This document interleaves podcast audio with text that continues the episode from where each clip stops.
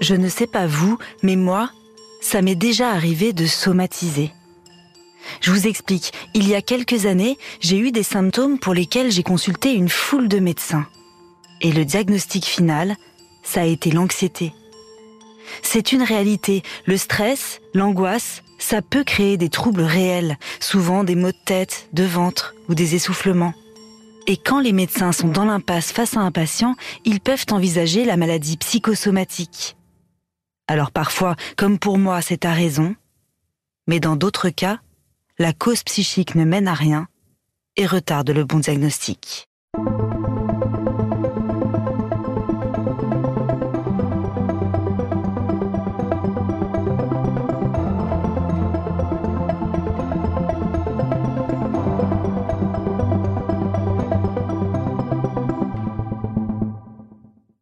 Je suis Éléonore Merlin, journaliste à RTL, et vous écoutez Symptômes.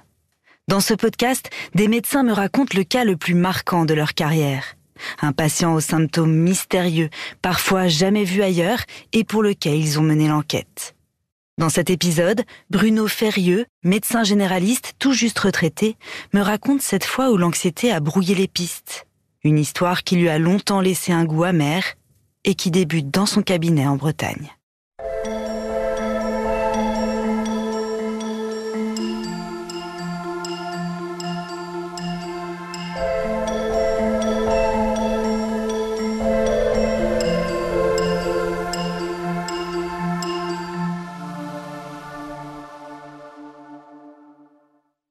Matin, avant même l'ouverture du cabinet médical, je pars faire des visites qui ont été demandées la veille ou l'avant-veille. Je pars à domicile. À 8 heures, le cabinet ouvre et à 8h05 déjà, le téléphone sonne et cette patiente appelle en disant il faut que le médecin vienne vite, j'étouffe. Aussitôt, la secrétaire me contacte par téléphone et je me rends chez cette patiente. J'arrive dans la demi-heure qui suit. C'est une dame qui avait 60 ans peut-être. Je la vois assise dans son lit, épuisée, mais elle n'a aucun trouble respiratoire, aucun trouble cardiaque. Elle est bien, mais elle est épuisée. Je vois bien qu'elle a eu une crise importante, mais la crise est terminée. Alors je l'examine, je fais un examen le plus complet possible, j'écoute ses poumons, je palpe la gorge, j'écoute le cœur, je prends la tension, je regarde les mollets, s'il n'y a pas une phlébite, un caillot, je cherche tout ce que je peux, et je conclus qu'il n'y a rien. Alors je lui demande qui s'est passé, elle me dit j'étouffe, c'est tout. Elle me dit j'étouffe. Et moi je ne trouve rien. J'ai pensé qu'elle faisait peut-être un asthme matinal comme cela. Je pense qu'à ce moment-là, elle cherche à se lever et elle est prise d'un étouffement violent et qui cesse au bout de quelques instants. Alors je lui prescris de la ventoline et je lui dis, lorsque vous aurez une crise, respirez une bouffée. Appelez-moi aussi si vous pouvez, mais respirez une bouffée ou deux bouffées de ventoline et vous devriez aller mieux. Ce sera à la fois un traitement et un test. Les jours qui suivent, elle n'appelle pas. Et certains matins, elle appelle. À nouveau, ça recommence. Alors à nouveau, je me précipite chez elle. Dans les limites de mes possibilités, j'arrive assez rapidement chez elle et à nouveau, je la vois toujours dans la même situation, demi allongée sur son lit, toujours épuisé, mais respirant parfaitement bien. Je refais mon examen et je suis toujours aussi bredouille. Je n'ai pas d'hypothèse, mais en tout cas, le traitement d'épreuve s'avère négatif. La ventoline n'a aucun effet sur sa crise du moment. Alors ça écarte un spasme bronchique brutal qui lui donnerait cet étouffement brutal. J'ai donc besoin d'obtenir des avis. Je lui dis, Madame, il faut qu'on demande un avis à d'autres médecins parce que quelque chose m'échappe. J'ai obtenu un rendez-vous chez un cardiologue. Comme elle était en surpoids, était même un petit peu obèse, je pensais qu'elle pouvait avoir une pathologie cardiaque. Le cardiologue l'a bien examinée avec des électrocardiogrammes, des échocardiogrammes, et il m'a répondu, il n'y a pas de cause cardiologique à ce trouble du matin. Cette patiente n'a donc aucun trouble cardiaque et c'est le seul élément tangible dont dispose le docteur. Il faut donc trouver ailleurs la cause de ces malaises matinaux, mais où chercher? La patiente dit qu'elle a l'impression d'étouffer, qu'elle sent comme si son thorax se comprimait. Puis ça passe. Et à chaque fois, quand le médecin arrive, elle respire normalement et ne présente aucun signe clinique inquiétant. Le docteur ne comprend pas. On pouvait avoir 15 jours sans crise, puis tout d'un coup une crise. C'était le hasard un peu, c'était capricieux dans, le temps, c'était pas tous les jours, c'était par moment. Parfois pendant 15 jours, 3 semaines, elle n'appelle plus, mais de temps à autre, elle est reprise de ces crises d'essoufflement. Alors, je lui dis, allons voir un pneumologue. On va faire des mesures respiratoires pour voir s'il n'y a pas quand même un bronchospasme que je ne décèle pas avec mes oreilles à moi. On prend rendez-vous. Ça demande du temps. Vous voyez, tout cela s'échelonne sur une longue période. Alors le pneumologue l'a bien examiné, a fait faire des épreuves respiratoires, on fait souffler, on, mesure la capacité respiratoire, le volume expiratoire maximum, on fait aussi une mesure des gaz du sang pour vérifier qu'il n'y a pas une carence en oxygène. On n'a rien trouvé. On n'a rien trouvé. Et donc, l'hypothèse de l'anxiété euh, s'installait de plus en plus.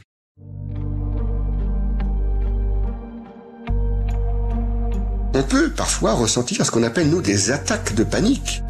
Subitement, une peur nous gagne, un souci nous gagne et une oppression, une boule dans la gorge, un étouffement se produit. Et c'était tout à fait possible pour cette patiente tout de même, parce que l'examen clinique était strictement normal. Ça arrive qu'on soit dans des impasses et, j'ai pensé qu'elle avait quand même des problèmes euh, psycho-affectifs euh, qui commençaient à lui gâcher la vie. Je pensais ça. Cette dame, elle a toujours dirigé sa maison de main de maître. Elle était assez autoritaire, elle a eu pas mal d'enfants. Le dernier enfant est handicapé et c'était un gros souci pour elle, elle a géré ça à merveille. Et ses autres enfants lui disaient, euh, il faut placer notre sœur qui est handicapée, il faut prendre des décisions, il faut prendre de l'aide. Elle ne voulait rien de tout ça.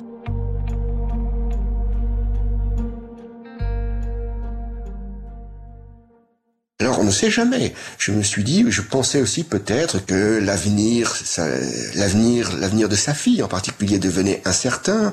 Peut-être qu'elle commençait à se demander s'il ne faudrait pas la placer dans un centre d'accueil. Le mari aussi vieillissant devenait une charge. Je me disais peut-être qu'elle envisage un avenir compliqué. Peut-être que ça la perturbe le matin au réveil. On en avait bien parlé. Le docteur commence à penser à un trouble psychosomatique. Cette femme est très inquiète pour l'avenir de sa fille handicapée. Cette anxiété pourrait tout à fait se manifester par ces sensations d'étouffement au réveil. Mais le médecin n'a pas de certitude.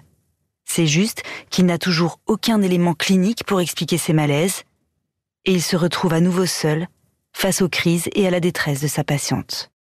Ce n'est pas facile d'être médecin généraliste parce qu'on est seul face aux problèmes. À l'hôpital, le, médecin est accompagné d'une infirmière, il peut faire appel à différents spécialistes, il peut avoir des radios tout de suite, il peut avoir une prise de sang presque aussitôt, il peut faire un enregistrement d'électrocardiogramme, il n'est pas seul à décider. Moi, je, je dois repartir. Ce qui m'a beaucoup gêné dans mon métier, moi, c'est que lorsque j'avais un problème important que je rencontrais, j'avais ensuite plein d'autres visites qui attendaient. Il fallait que je fasse ma journée, donc je ne pouvais pas rester des heures à réfléchir. Il fallait que j'aille très vite. C'était pas simple. Je pense que nous sommes bien seuls et puis j'espère que ça va s'arranger. Je ne pense pas grand chose. Je suis perplexe. Le mot perplexe, je suis ennuyé, ennuyé. Elle dit, ben effectivement, quand j'étouffe, je me sens vraiment pas bien, mais sinon, dans la journée, je vais bien. Après la crise, elle me dit, docteur, quand vous serez parti, je reprendrai mon travail, je ferai mon ménage, je ferai mes courses, tout va bien. C'était vraiment étonnant. Mais tout de même, je lui dis, si un jour vous êtes gêné, comme cela, vous pouvez toujours m'appeler, si je peux, je viens. Mais essayez donc d'aller directement aux urgences. Peut-être que là, ils vont saisir le malaise, parce que moi, je ne suis pas toujours libre à la minute. Donc, je lui ai conseillé d'aller aux urgences. Donc, son mari l'a conduit euh, trois ou quatre fois aux urgences. aux urgences, euh, ou bien on est en train de mourir, en étouffant violemment et on est pris tout de suite, ou bien alors on n'a rien du tout, on n'a plus rien de, très grave et on nous met dans un fauteuil, on attend son tour et une heure, une heure et demie plus tard, on s'occupe de vous. Mais le temps d'arriver aux urgences, il faut 15 ou 20 minutes, le temps d'arriver à l'hôpital, eh bien il n'y a plus rien. Elle était dans la salle d'attente, en parfaite santé, épuisée, mais respirant très bien. L'interne lui disait, il ben, n'y a rien, vous pouvez rentrer chez vous. Le médecin senior venait contrôler le travail de l'interne en disant, bah, rentrez chez vous. On lui disait, madame, perdez du poids, et puis prenez un tranquillisant, puis voilà, ça ira. Vous pouvez même prendre un comprimé tranquillisant que vous mettez sous la langue, que vous laissez fondre sous la langue, et la crise devrait se calmer. Faites l'essai. Aux urgences aussi, c'est la piste de l'anxiété qui est privilégiée. À chaque fois, quand la patiente arrive, sa crise est terminée et il ne reste que son témoignage. Alors il faut l'admettre, c'est l'hypothèse la plus probable. D'ailleurs, à force qu'on lui rabâche cette explication, la patiente finit par commencer à y croire. Elle se dit qu'il faut qu'elle soit moins anxieuse. Mais ces malaises continuent, et ça va durer des mois, jusqu'à ce qu'une nouvelle crise remette tout en question. Une de ses filles, qui était mariée euh, et qui vivait ailleurs, vient passer un séjour chez elle. elle lui dit, et si nous allions faire des courses? Parce que la dame en question, en dehors des crises, allait très bien. Si nous allions faire des courses, alors nous allons prendre ma voiture et nous allons aller à Saint-Malo, par exemple, parce qu'il y a des beaux magasins. Et les voilà parties toutes les deux. Elle était ravie. C'était une très bonne journée. Elles se sont garées sur un parking et elles sont parties à pied dans les rues de Saint-Malo et elles ont visité, elles ont fait plein d'emplettes, elles ont passé une excellente journée. Et elles rentrent. Elles rentrent à leur voiture parce que les courses sont terminées. À ce moment-là, la fille dit, il y a encore quelque chose que je n'ai pas été voir. Et, sa mère lui dit, ben, moi je reste dans la voiture parce que j'ai jamais autant marché, je suis fatiguée. Et la fille part chercher ce qu'elle avait oublié de prendre. La mère se retrouve toute seule dans sa voiture. Alors, euh, ben, elle est très contente, elle, se repose, elle est bien installée, elle écoute la radio. Et à ce moment-là, la crise d'étouffement la reprend, plus violente que jamais. Là, elle se dit, mais je, je, vais mourir. Elle veut appeler, elle ne peut ni ouvrir sa porte, elle ne peut plus bouger. Alors elle cogne avec ses poings sur les vitres. Un passant qui passait par là la voit et vient à son secours, appelle les pompiers, le SAMU, tout le monde arrive. Quand les pompiers sont arrivés, elle était euh, transpirante, mais elle respirait bien à nouveau. Mais on voyait bien qu'il y avait une crise d'une violence exceptionnelle. On récupère la dame et on l'expédie dardard aux urgences. Là, comme elle arrive avec le SAMU, elle est prise tout de suite. Mais elle n'a plus aucun trouble respiratoire. Elle allait bien. C'était fini. C'était terminé. Sort sa fiche et on voit ah Madame Intel, mais s'est déjà présentée six fois ou quatre fois aux urgences, elle n'a rien d'extraordinaire. Cependant, il est décidé qu'on va la garder à l'hôpital et qu'on va pas la laisser repartir chez elle du fait de la répétition de ces crises. On fait appel à, différents médecins, euh, on fait des examens, on refait les électrocardiogrammes, on refait tout et on ne trouve rien. Et les médecins décident que la crise est certainement cardiologique parce qu'elle a vraiment un terrain favorable, en particulier l'obésité. Donc la voilà arrivée à l'hôpital en cardiologie et on la met en soins intensifs dans l'espoir de saisir une crise à nouveau. Elle reste quelques jours, il ne se passe rien. Le cardiologue dit, elle n'a pas sa place dans mon service. Je vais la faire sortir. Alors on décide de l'envoyer dans un autre service, le service de pneumologie. Et la voilà en pneumologie. Là, on fait des enregistrements du sommeil, des enregistrements de sa respiration, des mesures du gaz du sang. Et au bout de trois ou quatre jours, il ne se passe toujours rien. Le pneumologue dit, moi j'ai besoin de place pour d'autres patients. Cette patiente n'a rien à faire chez moi. Alors on se dit, c'est ennuyeux. On va la mettre dans un service qu'on appelle de moyen séjour, c'est-à-dire de médecine générale peu active. On va la garder quelques temps. Le service de moyen séjour, c'est un service qui permet de faire une transition entre le service de médecine très actif et le retour à domicile. Les gens restent quelques jours encore à l'hôpital, quelques jours, même quelquefois 15 jours, 3 semaines. Mais là, c'est un service beaucoup plus paisible, on fait peu d'examens, on surveille les gens, on s'assure que tout va bien. Elle reste dans le service de médecine et il est décidé, au bout de trois semaines, qu'elle rentrerait chez elle parce qu'il ne se passe rien. C'est incompréhensible. La patiente n'a présenté aucun trouble ni signe de malaise durant son hospitalisation. Alors l'équipe soignante de l'hôpital pense toujours à l'anxiété, mais soulève tout de même une nouvelle hypothèse. On pouvait imaginer qu'elle était porteuse d'une tumeur au niveau des cordes vocales, d'une tumeur au niveau du larynx, qui par moments obstruait et qui aurait pu expliquer des essoufflements brutaux. Les cordes vocales, on, les examine par des laryngoscopies indirectes. On met des petits miroirs au fond de la gorge, on fait euh, chanter les gens, on les fait parler, et on voit le mouvement des cordes vocales, on voit très bien. Donc l'ORL examine ces cordes vocales et ne trouve rien. Il demande quand même que soit effectué un scanner thoracique. Donc le scanner thoracique prend une image située dessous le menton jusque dans le bas du thorax. Il dit à l'interne, mon cher confrère, demandez un scanner thoracique, mais ce n'est pas pressé. Et elle le fera chez elle, en externe. Elle n'a pas besoin de rester à l'hôpital pour un scanner thoracique. Et elle reviendra le refaire. Donc on prend un rendez-vous et on dit bien au radiologue, ce n'est pas urgent.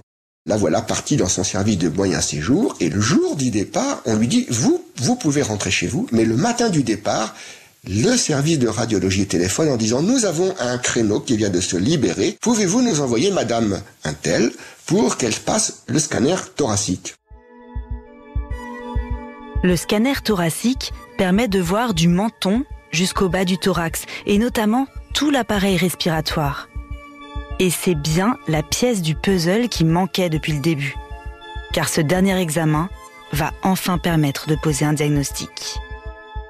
J'ai appris la nouvelle parce qu'aussitôt le médecin de l'hôpital m'a téléphoné en disant Dis donc, tu sais pas la nouvelle, c'était une tumeur de la glande thyroïde, un goitre plongeant.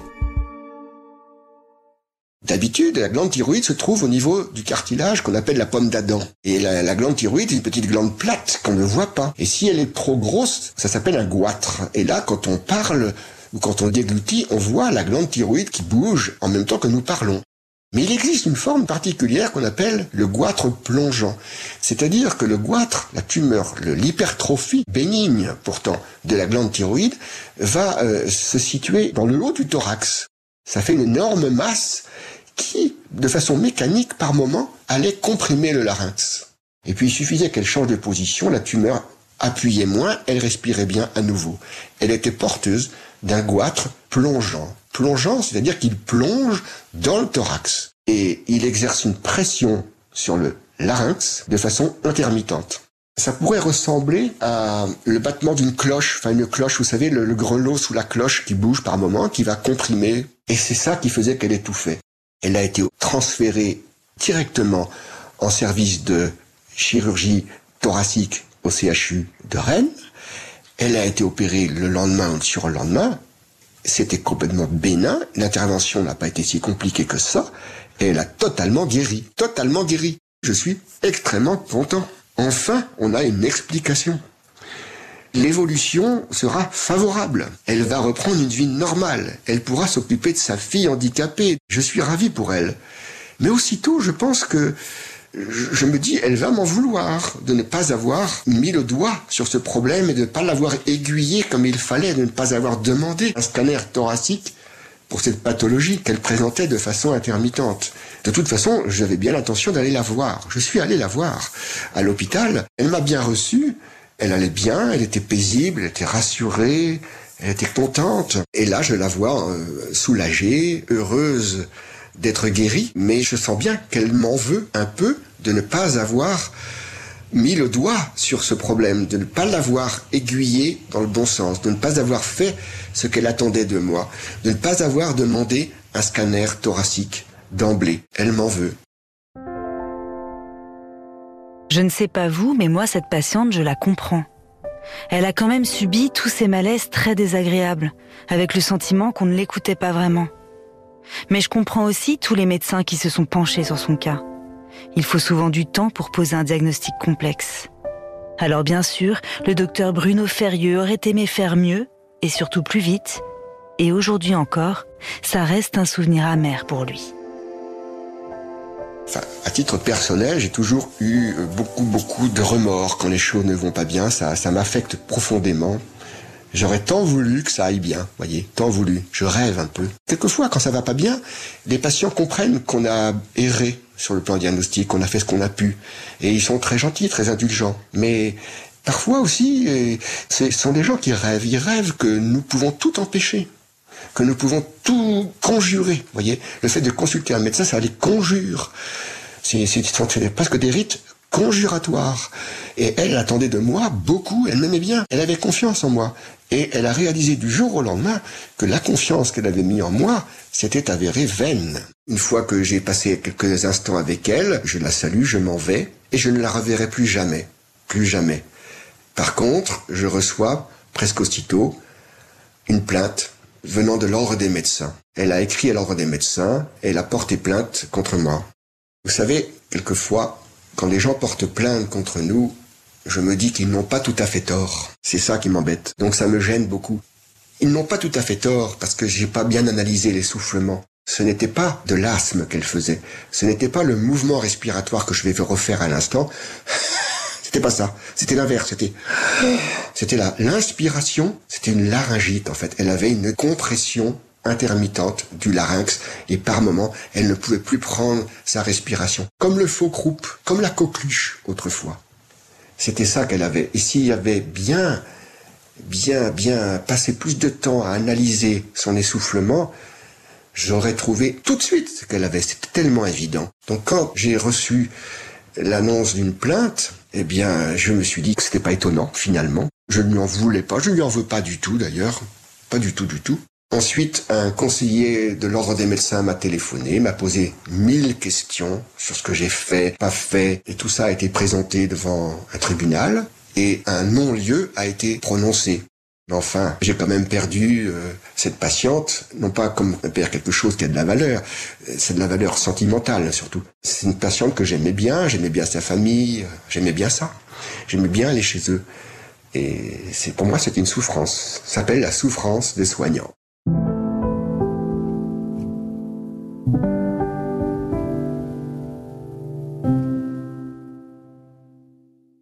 Qu'il faut vraiment, vraiment, vraiment, vraiment écouter les gens. Il faut vraiment, vraiment, vraiment passer du temps avec les gens.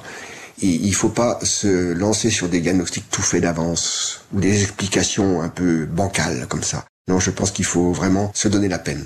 Et dans le cas particulier de cette patiente, c'est ce qu'on appelle la sémiologie qui n'a pas été bien faite, c'est-à-dire l'étude des signes.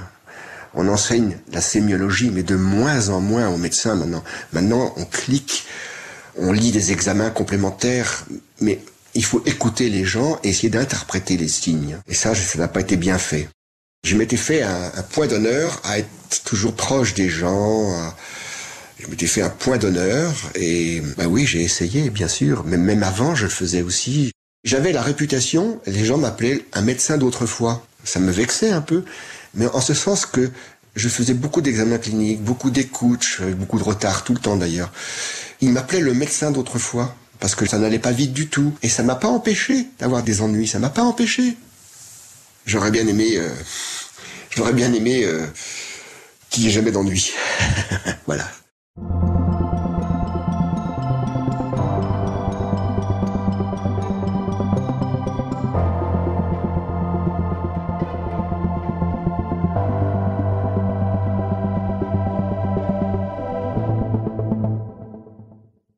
Goitre plongeant est une pathologie assez rare. C'est quand la glande thyroïde est hypertrophiée et qu'elle descend dans la trachée, comprimant ainsi le larynx, l'œsophage. Le risque de complications comme l'asphyxie est important, c'est donc une urgence chirurgicale. Cette pathologie touche essentiellement les femmes de plus de 50 ans. Merci beaucoup d'avoir écouté ce nouvel épisode de Symptômes réalisé avec Darine Jedi et Jeanne Rouxel. Pour découvrir toutes les autres enquêtes de symptômes, rendez-vous sur l'application RTL et toutes nos plateformes partenaires.